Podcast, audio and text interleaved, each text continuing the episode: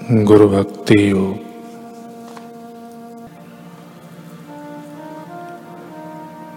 गुरु के द्वारा जो सदज्ञान प्राप्त होता है, वह माया अथवा अध्यास का नाश करता है। एक ही ईश्वर अनेक रूप में माया के कारण दिखता है। ऐसा जिसको गुरु कृपा से ज्ञान होता है। वह सत्य को जानता है और वेदों को समझता है। गुरु सेवा और पूजा के द्वारा प्राप्त निरंतर भक्ति से तीक्ष्ण धार वाले ज्ञान के कुल्हाड़े से तो धीरे धीरे पर दृढ़ता पूर्वक इस संसार रूपी वृक्ष को काट दे। गुरु जीवन नौका के कर्णधार और ईश्वर उस नौका को चलाने वाला अनुकूल पवन है। गुरु से भली प्रकार जान लिया जाए, तभी मंत्र के द्वारा शुद्धि पैदा होती है।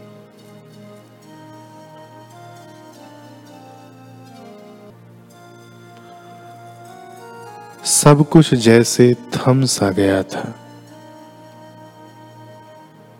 हवा भी सांस रोके, रुकी खड़ी थी। न गति थी, न लय। कारण? क्योंकि जीवन को गति देने वाले स्वयं स्थिर हो गए थे।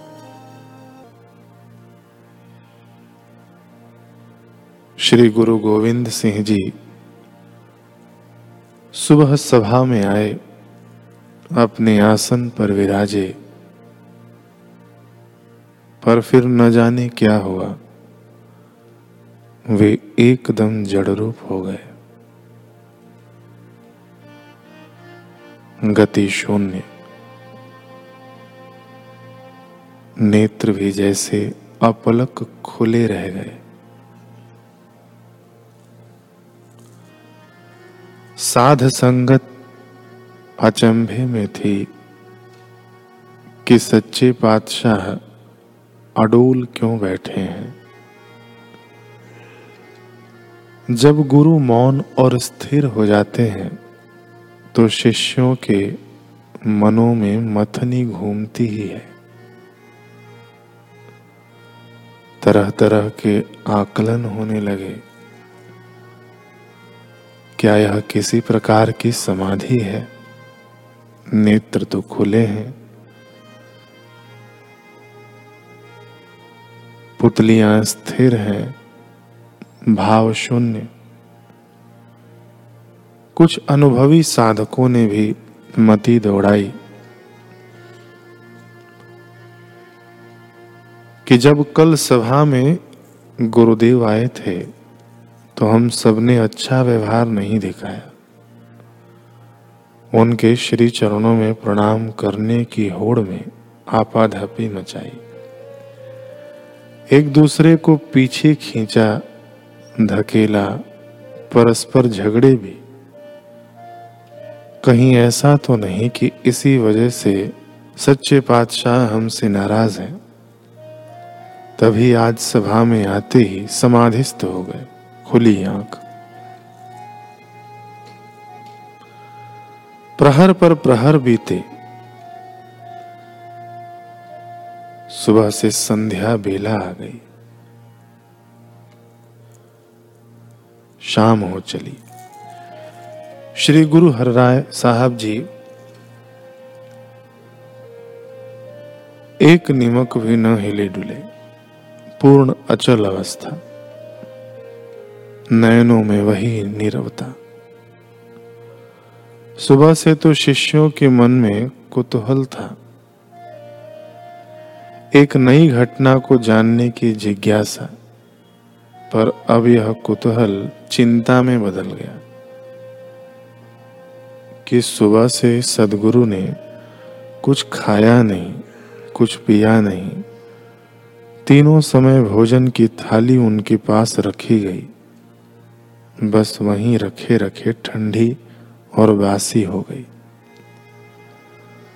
गुरुदेव ने मुद्रा ही नहीं बदली। भोजन क्या करते? जैसे सुबह बैठे थे, वैसे ही शाम तक बैठे रह गए। चिंतित संगत सभागार में इकट्ठी हुई। सभी श्री गुरु जी के आसपास घेरा बनाकर खड़े हो गए। हाथ जोड़कर सबने सामूहिक प्रार्थना की, सच्चे पातशाह, यह आपका कैसा अलौकिक कौतुक है? हम मूढ़ मतियों की समझ में नहीं आ रहा। हम आपको इस जड़वत अवस्था में नहीं देख सकते। आपके रूहानी नयन जब हमें निहारते हैं तब लगता है कि हम में भी ज़िंदगी की गति है। आप हँसते हैं तो दिलों में बहारें नाचने लगती हैं।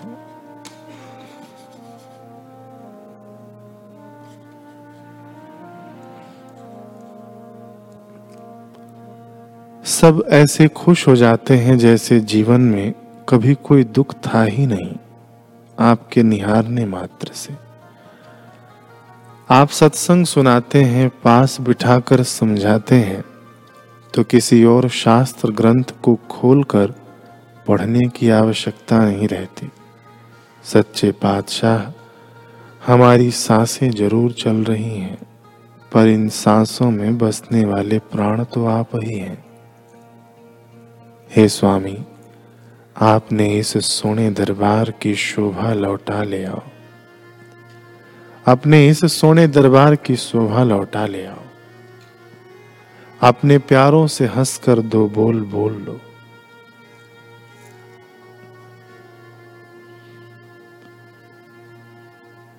संगत की रुलाई सुबकियों में फिर ऊँचे ऊँचे क्रंदन में बदल गई। इसी बीच करुणामयी ने नयन झपके। सदगुरु सक्रिय हुए। संगत का हाहाकार जय जयकार में बदल गया। सभी बेकरार थे कारण जानने के लिए।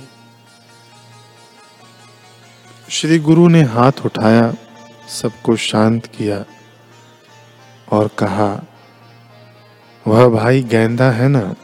अपना सिख? वह काबुल नदी के किनारे नाम सुमिरन में बैठ गया था। उसने ध्यान में उतरकर हमसे ऐसी सच्ची लव लगाई कि हम उसी के हो गए। उसने अपने मन के हाथों से हमारे चरणों को ऐसे कस कर पकड़ा कि हम हिल ही न पाए। वह पूरा दिन मेरा मानसिक पूजन करता रहा। और हम स्वीकार करते रहे।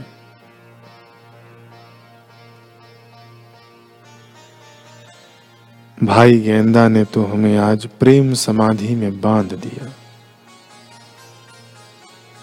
गुरुजी हंसे और फिर उठकर अपने कक्ष की ओर चले गए, पर अपने पीछे एक दिव्य चिंतन छोड़ गए। साध संगत सोचने को विवश हो गई कि गुरु के श्री चरणों में सच्चा प्रणाम किया कैसे जाता है? सच्ची पूजा कैसे की जाती है? क्या अपने हाड़ मास के हाथों से गुरु के स्थूल चरणों को छूना ही प्रणाम या उनकी पूजा है?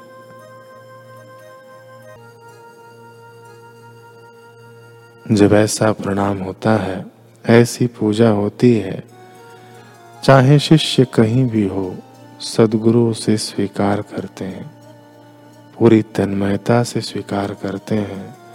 वे उस पल पूरी तरह से शिष्य के ही हो जाते हैं।